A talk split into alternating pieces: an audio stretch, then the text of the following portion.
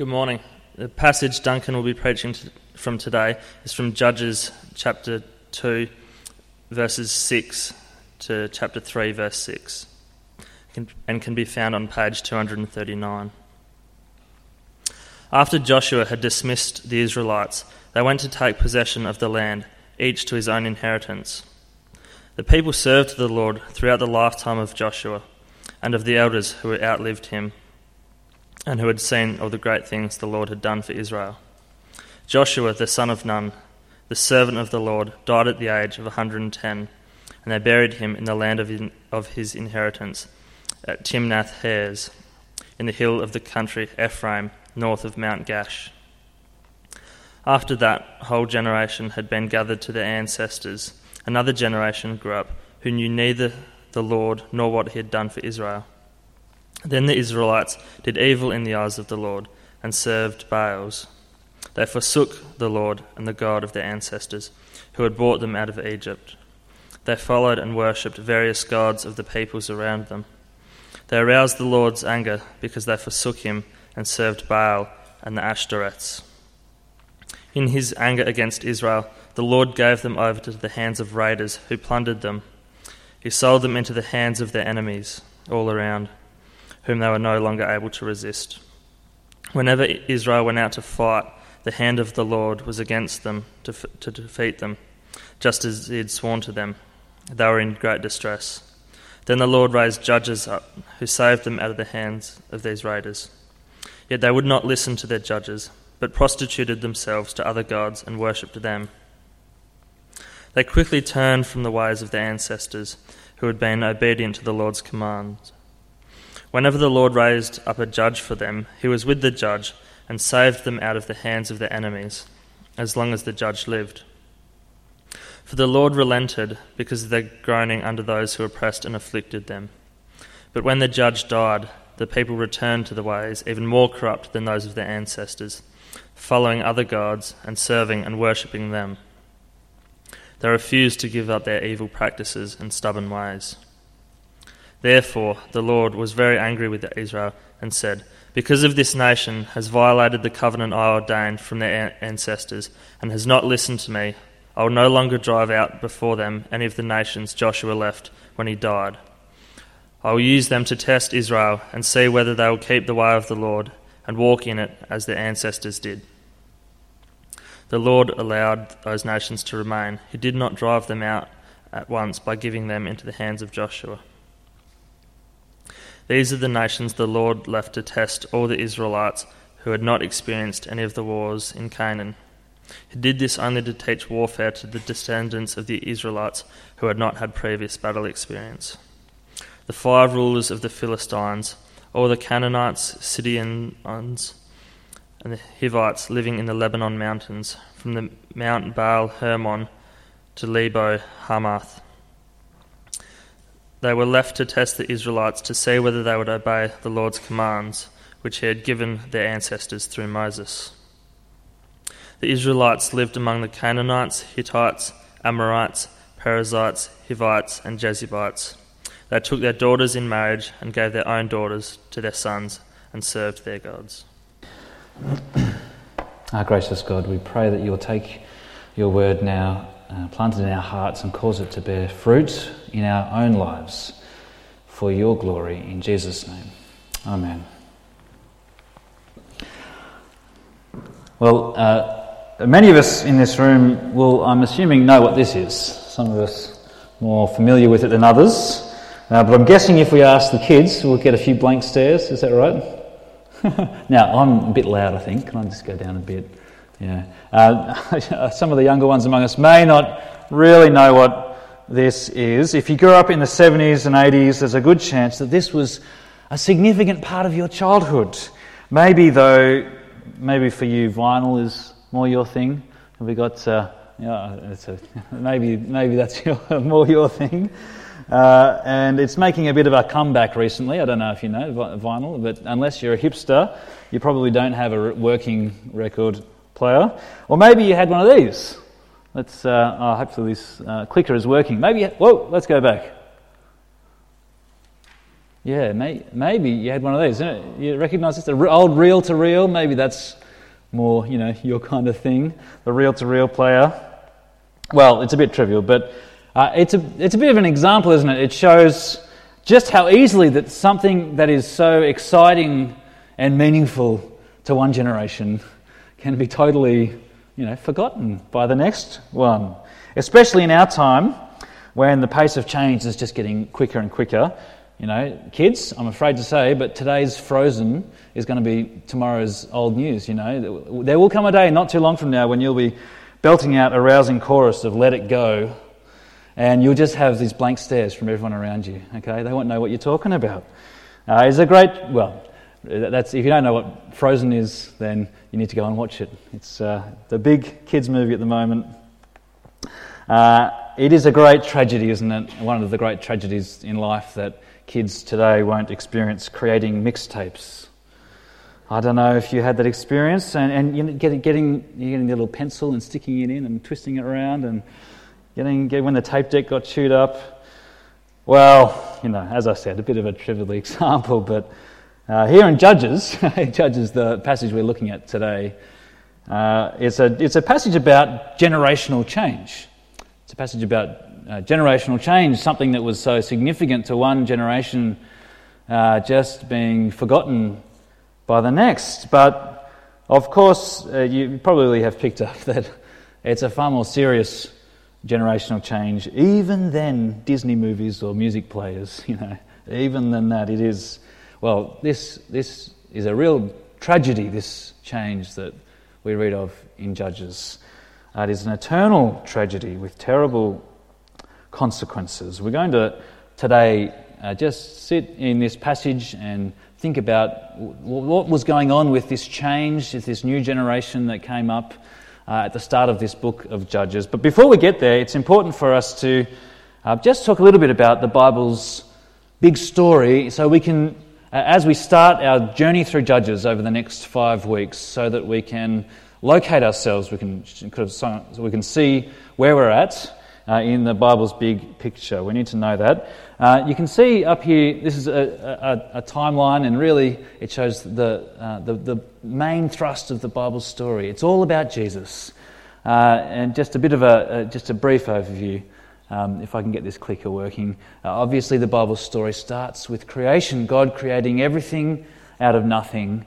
Uh, but humanity rebels, turns away from God, uh, and instead of worshipping God, worships the created things, worships themselves. They, they reject God uh, and face uh, his punishment, his, his anger at that. But uh, that's not the end of the story. Uh, this is the wonderful news of the gospel, of the, of the Bible's story. Uh, if I can click this on. that's not the end of the story because, of course, we know in the Bible's story God chooses one man, he chooses Abraham. Uh, he chooses Abraham and gives him incredible promises that through Abraham's family he would fix up the problem of the fall, the great tragedy of the fall, this turning away from God. Uh, God gives these amazing promises to Abraham.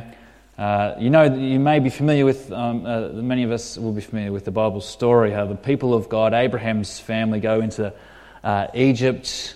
Um, and then there's the great story of God saving them out of Egypt called the Exodus. Uh, they enter into the promised land, this land that God had promised them, where they could grow as a people uh, and eventually bring God's blessing to the whole world, undo the curse of the fall. They enter into this promised land. Uh, there's a period in the Bible in the Old Testament uh, that talks about the kingdom of Israel, this long period uh, of um, this uh, desire of God's people and of, God Himself to set up His kingdom on earth. Um, that, of course, uh, goes wrong, though. There are, uh, the, the, kingdom itself, not long after it gets established, is divided. The people of Israel themselves, because they consistently reject God, they turn away from Him, they end up going into exile. They get uh, exiled out of their land and into under foreign rulers. Uh, and that's when we come uh, to Jesus. Jesus comes as the one who was all pointing towards, the, the great king of God's kingdom. Uh, the one uh, who did what Israel failed to do, uh, the one who came and was perfectly God's person in God's world and to bring God's blessing to the earth. Uh, and, friends, this is where we sit now uh, as the church. Uh, oh, you would have guessed that. Actually, I'm going to go. Oh, can we flick through? Just flick through to the church. Can you do that, Tom? Sorry, my, this clicker needs you know, longer range clicker. Uh, we are in this time of the church. We are those who are in Christ, who are, have their faith in Him as the fulfillment of all God's purposes. Okay, I wanted to go back to this because this took me a little while and I wanted to, you to ooh and ah about it. next, next one. Hey! go. So, this, what we're getting to is uh, the, where, where we're sitting here with the period of the judges. They've come out of, uh, the, of Egypt, they've been brought out by God's great and mighty hand out of the slave, their slavery to Pharaoh. They've entered into the promised land.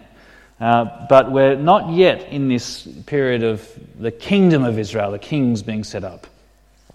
Uh, this is the period of the judges, where God, uh, uh God, as we'll read, as we'll get into, God's people uh, uh, go through this cycle, but God raises up judges, leaders for them before He gives their king. So that's just to sort of locate us, where in this time, God's commanded the Israelites, as they've gone into the promised land, He's commanded them to drive out the people of Canaan, uh, both as a punishment for their own uh, sin and wickedness, but and also so Israel could set up their this nation, this family, this kingdom under God's law, uh, set it up without false gods of the nations around them, leading them away from the one true God. Uh, uh, and there's all the stories about Joshua and the amazing victories God's people had.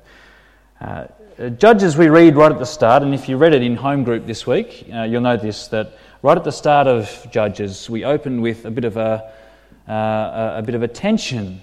Uh, the great leader of God's people up to, the, up to this point, well, the great leaders were Moses, and then when he died, Joshua brought them into the land. But we start the book of Judges with the death of Joshua. There's a problem. Uh, you see, the problem is the job's not done yet. They're in the land, but uh, the nations around them are still in the land also.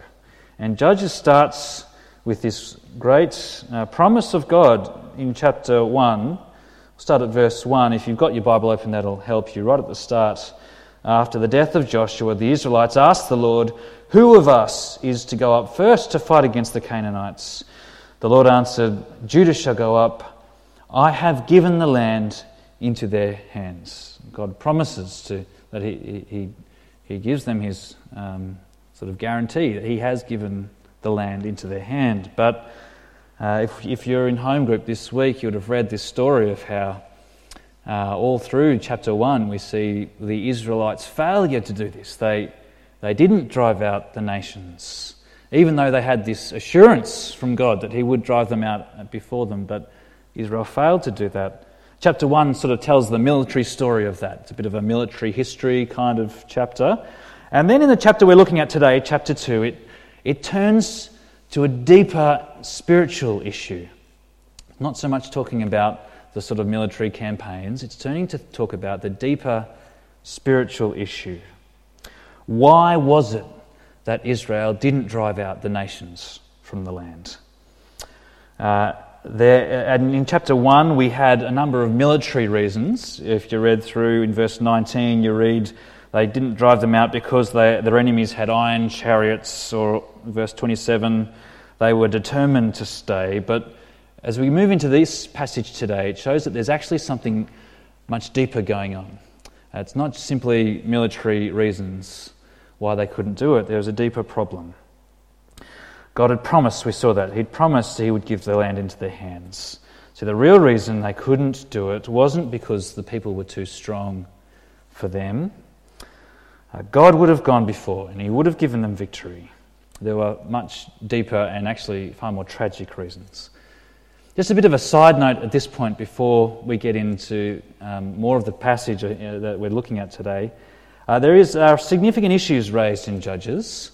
And maybe uh, this is an issue, uh, something that you have questions about, would like to talk about, particularly the issue of violence in the Old Testament and conquest and uh, the wars that you read about through the beginning of the Old Testament. The whole question of how that relates to the character of God and who He is. I, I raise that issue just to say we're not actually going to look in detail at it today. Uh, but if you look on your handout, uh, we are planning an Issues in Judges session uh, in a few weeks' time. Well, we're taking a number of these more kind of thorny issues and looking at them in more detail. Uh, so if you can make it along to that, if you have sort of questions about that, we'll be talking more you know, fully about those issues at that. Details will come, but uh, I think we've said the 13th of September. Um, so if you've got that free, and if everyone says it's not free for me, then we'll change the date. But uh, we'll, we'll pencil that in, 13th of September, to look more at those thorny issues. But let's get back to the text here. Uh, chapter 2. So we've sort of located ourselves in the big story of the, old, of the Bible. Uh, and here we are in chapter 2, verse 6. And we, we saw how influential Joshua was, right? He, he had a huge influence. Uh, we read it in verse 6 there. After Joshua had dismissed the Israelites, they went to take possession of the land, each to their own inheritance. The people served the Lord throughout the lifetime of Joshua and of the elders who outlived him and who had seen all the great things the Lord had done for Israel. Joshua, son of Nun, the servant of the Lord, died at an age of 110 and they buried him. You see this huge influence here, not only in the, while he was around, but the whole generation after him of uh, elders, leaders of God's people. Um, the people of God, it says, they, they serve the Lord throughout that whole time. But then you get to verse 10, and there's this sort of ominous turning point in the whole story. Verse 10 After that, whole generation had been gathered to, to their ancestors. Another generation grew up who knew neither the Lord nor what he'd done for Israel. They didn't know the Lord. Now, this is uh, um, important to sort of think a little bit about what is going on here with this whole idea of not knowing the Lord. What was it that they didn't know? Um, it, on one level, um, one option is to say um, all the stories about God had just been forgotten. They didn't actually know the facts, the details of the stories. But it doesn't actually match up with what you read throughout the rest of Judges. It's obvious as you read through Judges that these people did actually, they did know intellectually about Yahweh and what he had done. Uh, in chapter 6, we'll read in a couple of weeks the story of Gideon. And Gideon says, he talks about um, the Lord's wonders that our ancestors told us about when they said, Did not the Lord bring us up out of Egypt? So, it, and there are other sort of times through the book where it's obvious that these people did, they, they, they knew it up here. Uh, but what this is getting at uh, is not so much this intellectual sort of knowledge, uh, it is a deeper, all encompassing, more personal knowing and knowledge. It's not just about knowing facts. It's kind of like saying, My kids will never know about mixtapes. They'll never, they'll never, you know, I could give them all the stories, I could show them all the pictures and the examples, they could know all the facts, but they'll never know the joy of sitting there and hitting the record button at just the right time or whatever it is. You know, unless they experience it firsthand for them. This is this different kind of knowing. It's not just knowing the facts about who God is and what He'd done, it was a more personal, intimate, all encompassing knowledge. It's the same in Judges. To know God like this is not just to know stuff about Him, but to know Him as a person. To know Him. It's not just to know about Him, it's to anchor your life in Him. To anchor your life in Him. To let what He's done shape every part of you, to let it grip your heart. That's what it means to know God in this way. But this generation, while they had the old stories, they, they kind of knew about what had happened, they didn't know God and the great things He had done in this more deeper, all encompassing way. They didn't let His salvation be the defining reality of their life, the, the, the bedrock of their life. And what is, I think, probably a little bit uh, shocking and um, confronting for us to think through is the fact that uh, we're not talking here in Judges about an outright rejection of Yahweh, of Israel's God, Yahweh. We're not talking about, they didn't sort of turn their back on him and run after the gods of the nations in a really blatant, extreme kind of a way, you, you find out right at the end of the book of Judges, things are horrible, everything's gone wrong. Uh, but you still find out, we read in the very last chapter, chapter 21, um, that uh, the Israelites are holding an annual festival to Yahweh. So uh, there's this story about this festival to Yahweh. So uh, it's not as if they've sort of turned their back on Yahweh and you know, rejected him and gone after the idols. There's something more subtle and really uh, much uh, more confronting, I think. This new generation, they still paid lip service to Yahweh, uh, to the true God. They even held festivals in his honour. But you see, they wanted to have their bet both ways a little bit of Yahweh, a little bit of the gods of the nations around them. Uh, this made a lot of sense if you think about it for them. Uh, back to this sort of between the Exodus and going into the Promised Land, they had 40 years, a whole generation of being nomad, nomads. Okay, they, they, they, didn't, they weren't farmers, they didn't till the soil, they, had to, they relied entirely on God providing food for them. And so it made sense on one level. You can understand them going into this new land, settling down, and asking the question how do we make this land work for us. And then you've got your neighbour over there who says, well, uh, you just worship and sacrifice to the fertility gods, Baal and Asherah, and you can kind of see how that makes sense for these people to want to follow Yahweh plus the gods of the nations around them. But to have Yahweh plus, and what this passage is telling us, to have Yahweh plus is not to have Yahweh at all, actually. Uh, the very first commandment he'd given his people you shall have no other gods but me. This is what the Lord says. Thou shalt not place thy bet both ways. okay. Well, this is uh, uh, this new generation that arose that sort of uh, took on the gods of the culture around them. You see the next, um, as we go through, uh, from verse 11 through to verse 19, this is a really important introduction to the rest of the whole book. Um, and it's key to helping us understand. So hopefully this will sort of uh, point us in the right direction. Uh, I'll just move through it quickly, and, and if you want to um, sort of just jot notes down if you like, or you can read through it in more detail. But essentially, this is what happens, and it happens over and over again throughout the whole story of Judges. Israel forsakes Yahweh and worships the gods of the people around them. Uh, can we go to the next one? If you want to flick through, Tom, this isn't working. Um, Yahweh hands Israel over to their enemies.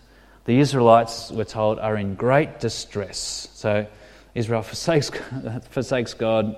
Yeah, God hands them over to their enemies. They're in great distress. And the next one, Yahweh raises up a judge who brings deliverance and peace. He frees them from their, their slavery.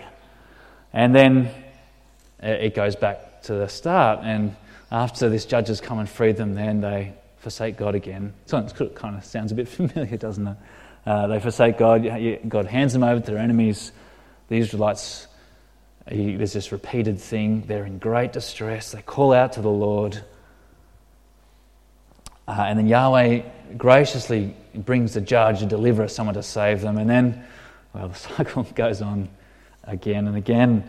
Now, I said it's a, a cycle, it sort of goes round and around, but it's actually um, more like a spiral. I can uh, leave that up if you like, but uh, actually, I'll go to the next one and we can put that back up. So, if we go to the next, just click on, there we go. It's actually, well, did you see how this works? it's not just a cycle that goes round and round and round, it's actually in Judges. A vicious spiral downwards, and you saw that, see that in verse 19, uh, the people return to ways even more corrupt than those, those of their ancestors, following the gods and serving and worshipping them.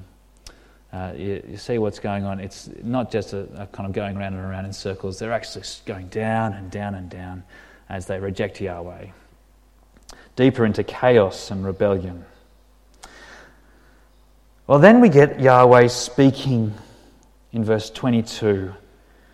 Uh, and he exposes what's going on here. Um, he made a covenant we read, we read uh, he made a covenant uh, with uh, God's people, this formal promise. He'd, he'd given himself to Israel, he'd bound them to himself to them. He was their God and they were his people. Uh, but they broke this relationship, this covenant relationship with him. And in his right anger with them, he says he will no longer drive out the nations. Uh, they'll be left in the land to test them, to test whether they'll follow Yahweh or not. And then, right uh, sort of at the end of this section, right down in verse 6 of chapter 3, we get these chilling and brief verses, verse 5 and 6. They, can't, they tell the outcome of this test for Yahweh and uh, this test of his people. The Israelites lived among the Canaanites, Hittites, Amorites, Perizzites, Hivites, and Jebusites, all the names of the different nations that they were living around. They lived among them. They took their daughters in marriage and gave their own daughters to their sons. And the sort of uh, the tragic conclusion at, right at the end, and served their gods. They served their gods. Friends, this is, uh, I find, a very sobering thing, is it not? That this generation that had seen uh, uh, just a few generations before had, had known God to act in such a powerful and mighty way, uh, but just a few generations later had, uh, had, had so quickly turned from Him. I find it sobering, and it's not just because of some sort of nostalgia for the past, you know, it's not just some, some yearning for old traditions. Uh, idolatry in Judges, idolatry is pictured as an unimaginable tragedy. We've called this, we've called this series God in the Chaos. Uh, God in the Chaos. And Judges is a book that is filled, it's filled with chaos and evil uh, it is this idolatry in this book that is at the root of it all. That is at the root of it all, all this chaos. Uh, so it's not just, you know, this, this generational change isn't just some sort of uh, tragedy, some yearning for the past. It's not something that would have had Joshua turn, turning over in his grave and muttering, you know, about the kids these days. it's something far worse than that, far deeper and more tragic than that. This idolatry, this turning away from Yahweh, from the one true God, the God who made everything and the God who had done incredible things for his people. This idolatry is so tragic. It's tragic in Judges, and it's tragic for us today because it goes right to the hearts of our deep need and our great problem our deepest need and our greatest problem. Just going to put a quote up on the screen. Uh, this is a quote uh, by an American, he's, sort of, he's an academic, he's a novelist. You may not have heard of him, doesn't matter. But uh, he's not a Christian guy himself, but he gave this speech, which has um, sort of uh, done the rounds and become a little bit famous. It, uh, he, he recognized this truth. He's not a Christian guy, as I said, but he recognized this reality. He says, uh, There is no such thing as not worshipping. Everybody worships. The only choice we get is what we worship. In other words, we, friends, we all worship. Uh, we all have driving forces that are deep in our hearts, that are our centre uh, things, those things or people or dreams that we put our trust in, we place our hopes in, we put our confidence in. The things that we get our significance from, the things in our life that we know that we are significant because they're there. Wallace, this guy, he recognized a deep and serious problem with this, this tendency, though, to worship. He goes on, if you want to flick to the next screen uh, with this quote. He says, If you worship money and things, if they are where you tap real meaning in life, then you will never have enough. Worship your body and beauty, and you will always feel ugly. Worship power, you will end up feeling weak and afraid. and you will need ever more power over others to numb you in your own fear. Worship your intellect, being seen as smart, and you will end up feeling stupid, a fraud, always on the verge of being found out. See what he's saying here? It's so sort of incisive, isn't it? This uh, analysis of our, our hearts, our hum- we, we all worship something. The problem is, what we worship just tends to eat us up uh, when we worship things that weren't made to be worshipped. Our heart has to worship something, something we're looking for to satisfy our deepest needs, our longings and desires. And our tragedy is we keep looking we keep looking for things and people to meet those longings. Uh, they become our gods. We keep looking and longing for the things and people in our lives. And they become this. The problem is, friends, as Wallace points out, they don't make very good gods. they don't make very good gods. The gods of uh, the people of Canaan that these guys uh, sort of worshipped, they, we know that they were vicious and cruel. Uh, they, were, they could never be satisfied. You never know, knew where you stood with them. Well, I mean, it's the same with the idols of Victor Harbor, right? Of, the, of 21st century Australia. It's exactly the same. They're just, I mean, they're not as obvious, obviously. You know, they're, they're not a football either. Uh, but they're just as cruel. Um, they will swallow us up just as much. They won't give us what we long for. Created things cannot bear the weight of our worship. They cannot. And you'll either crush them or be crushed by them by putting all your significance and hopes and dreams on these people or these things around you. Uh, uh, there's a great um, book I just want to flag uh, just briefly. It's by a guy called Tim Keller called Counterfeit Gods. Uh, if you're visiting among uh, here today, if you're visiting, you're just checking Jesus out. Um, we'd love to offer you just uh, take one of those books. There's a, a stack of them out there.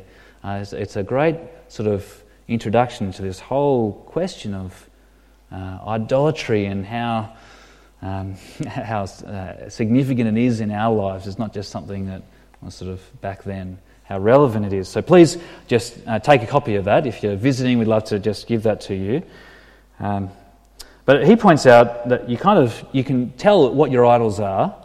There's a few ways you can spot your idols. Uh, you know what, what things take up what is it that you take up your imagination when you don't have anything else to think about? You know, when you're kicking back, and what is it that sort of consumes you? you know, that that just that comes to you in those quiet moments. Uh, what he, what you spend your money on, our money will flow to what we love, what our what has captured our hearts.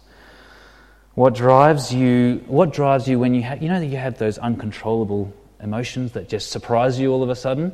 He says that's sort of an indication of some, something going on in your hearts, maybe some idol that's grabbed you, uh, some thing or person that you're placing all your significance and longings and desires in.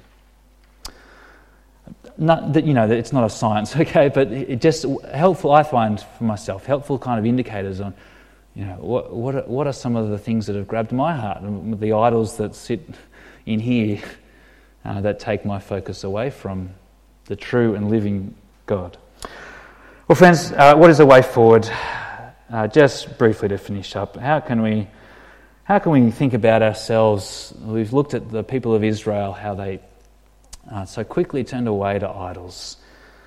Well, uh, friends, the way forward I want to suggest is not simply to try harder. You know, it's not simply to uh, sort of buckle up your bootstraps and get on with it and I, I think if we do that, it'll just, it'll, it'll just um, make us despair because our idols are too strong. The problem in our hearts is too deep to just fix it through our own willpower. Okay, it's too much. We might be able to get rid of maybe one idol. You know, we might identify something and get rid of it, but there are uh, you know a zillion different idols that will jump in and take its place. You know, other things that we'll, we will turn to other than other than God. Friends, I want to suggest the way out of our idolatry, this tragic tendency that we have, just like the people of Israel, this tragic tendency to, to worship created things rather than the Creator is not simply to try harder. We need, friends, to have our hearts captivated by something, actually, not something, someone far better than our idols, far more wonderful, the one who we were always made to worship. I just want to plug another little sort of booklet. Um, uh, Thomas Chalmers was a 19th century Scottish pastor, and he preached this well known ser- sermon. It's got a bit of a sort of wordy title, but go with it. Okay, it's called The Expulsive Power of a New Affection. The Expulsive Power of a New Affection. I've printed off a bunch of copies of it, so if you game and you can sort of wade through the old ye olde language, uh, it's well worth having a look through. There's a bunch of copies you can just take. But it's called, uh, what, what, Chalmers is getting at uh, is that the only way uh, to dispossess the expulsive power of a new, he says the only way to dispossess a heart of an old affection, so affection meaning what you set your heart on, what you're longing for, what you set your hopes on is the only way to get rid of an old one is by the expulsive power of a new one, a new affection. See, it's not simply enough to see our idols in the way that they constantly will fail us. They will fail us, they will never satisfy. Uh, they lead us into chaos. They led the people of Israel into chaos.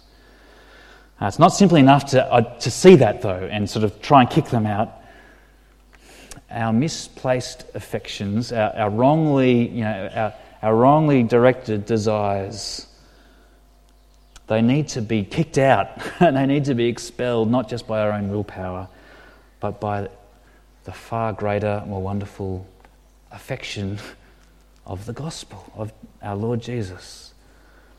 We need to have our hearts captivated by Him. Well, friends, um, God didn't leave his people in their idolatry, you see. He could have, and he could have done that justly. But we saw it before, up, you know, the, the storyline of the Bible. It's all about, it's all pointing to Jesus. Uh, how he came as the one true worshipper. The one true worshipper, the one who did what we can't do, who always set his affections on his Father, not on the idols around him. See, our idolatry, uh, it, it deserves death, friends. Uh, when you cut yourself off from God, from the source of life and light, you cut yourself off from life and light, and all you've got left is death. But the wonder of the gospel is that when we deserved death, Jesus, the perfect worshipper, died for idolaters like you and me he died for idolaters like you and me to forgive us and free us. He rose again. He's the greatest name. And it's through seeing Him, knowing Him, not just like knowing facts about Him, but knowing Him. Not just about Him, but knowing Him personally, letting this great salvation that He has won for you, letting it sink into your heart sink deep and warm your hearts. Friends, if we, if we do that, there'll be no room for our idols. there'll be no room for our idols. Uh, they'll be exposed for what they are. They're, they're counterfeit. They're counterfeit gods. The idols of Canaan seem so real for the people around them. They were right, they were right in front of them. Everyone else was worshipping them. Uh, but they weren't really real. They were false. They were just footballs with hats on. And it's the same for us, friend. It's the same for our idols. Everyone follows them. They seem real, but they're just footballs with hats on. They, they can't bear the weight of our worship. Everyone follows them, but they are false. There's only one person who will satisfy. And I just, I know it's uh, gone a little longer than usual. I just want to finish with uh, John chapter 4. Jesus, uh, you might know this scene. Jesus talks to a woman at the well. This woman is an outcast. She's, she's tried to have her longings met by a string of men. Uh, she's, uh, gone through this string of relationships. And Jesus says these words to her at looking at the well with the water. He says, Everyone who drinks this water will be thirsty again. But whoever drinks the water I give them will never thirst. Whoever drinks the water I give them will never thirst. Friends, that's what it means to know God in the face of Jesus Christ. To know Him, to have our hearts captivated by Him. Friends, I'd just invite us to do that again, perhaps today, to, to, to see Jesus for who He is. It may be helpful to think about your own idols. Uh, Keller's book would be a great place to start, helping you think through that. Uh, but not just to sort of expose them, but to have them expelled by the expulsive power of the new affection, the reality of who Jesus is. The gospel, the wonderful news that in Him we have someone uh, who will give us water that will satisfy, will finally satisfy your heart where nothing else can. So, friends, uh, let's open our mouths and drink it. I pray for us. Our Father, we do confess today that our hearts are so often turned to the things around us, to the people in our lives, to the, to the things we own, to our achievements. Maybe it's our work, maybe it's uh, our relationships, our family, our. Oh Lord, uh, we are just so good at inventing idols and uh, putting things in your place. Please keep us from this, Lord. Forgive us, we pray, for the sake of your Son who died for us. Lord, fill us, fill our hearts with this new affection. Uh, may we know that all our desires are met and met in abundance uh, in knowing you through our Lord Jesus. Uh, please uh, work that in us by your Spirit, that deep personal knowledge, and cause it to uh, make us a community of people who are wonderfully free from all the idols that captivate everyone else. Uh, help us to be that sort of community, we pray. In Jesus' name. Amen.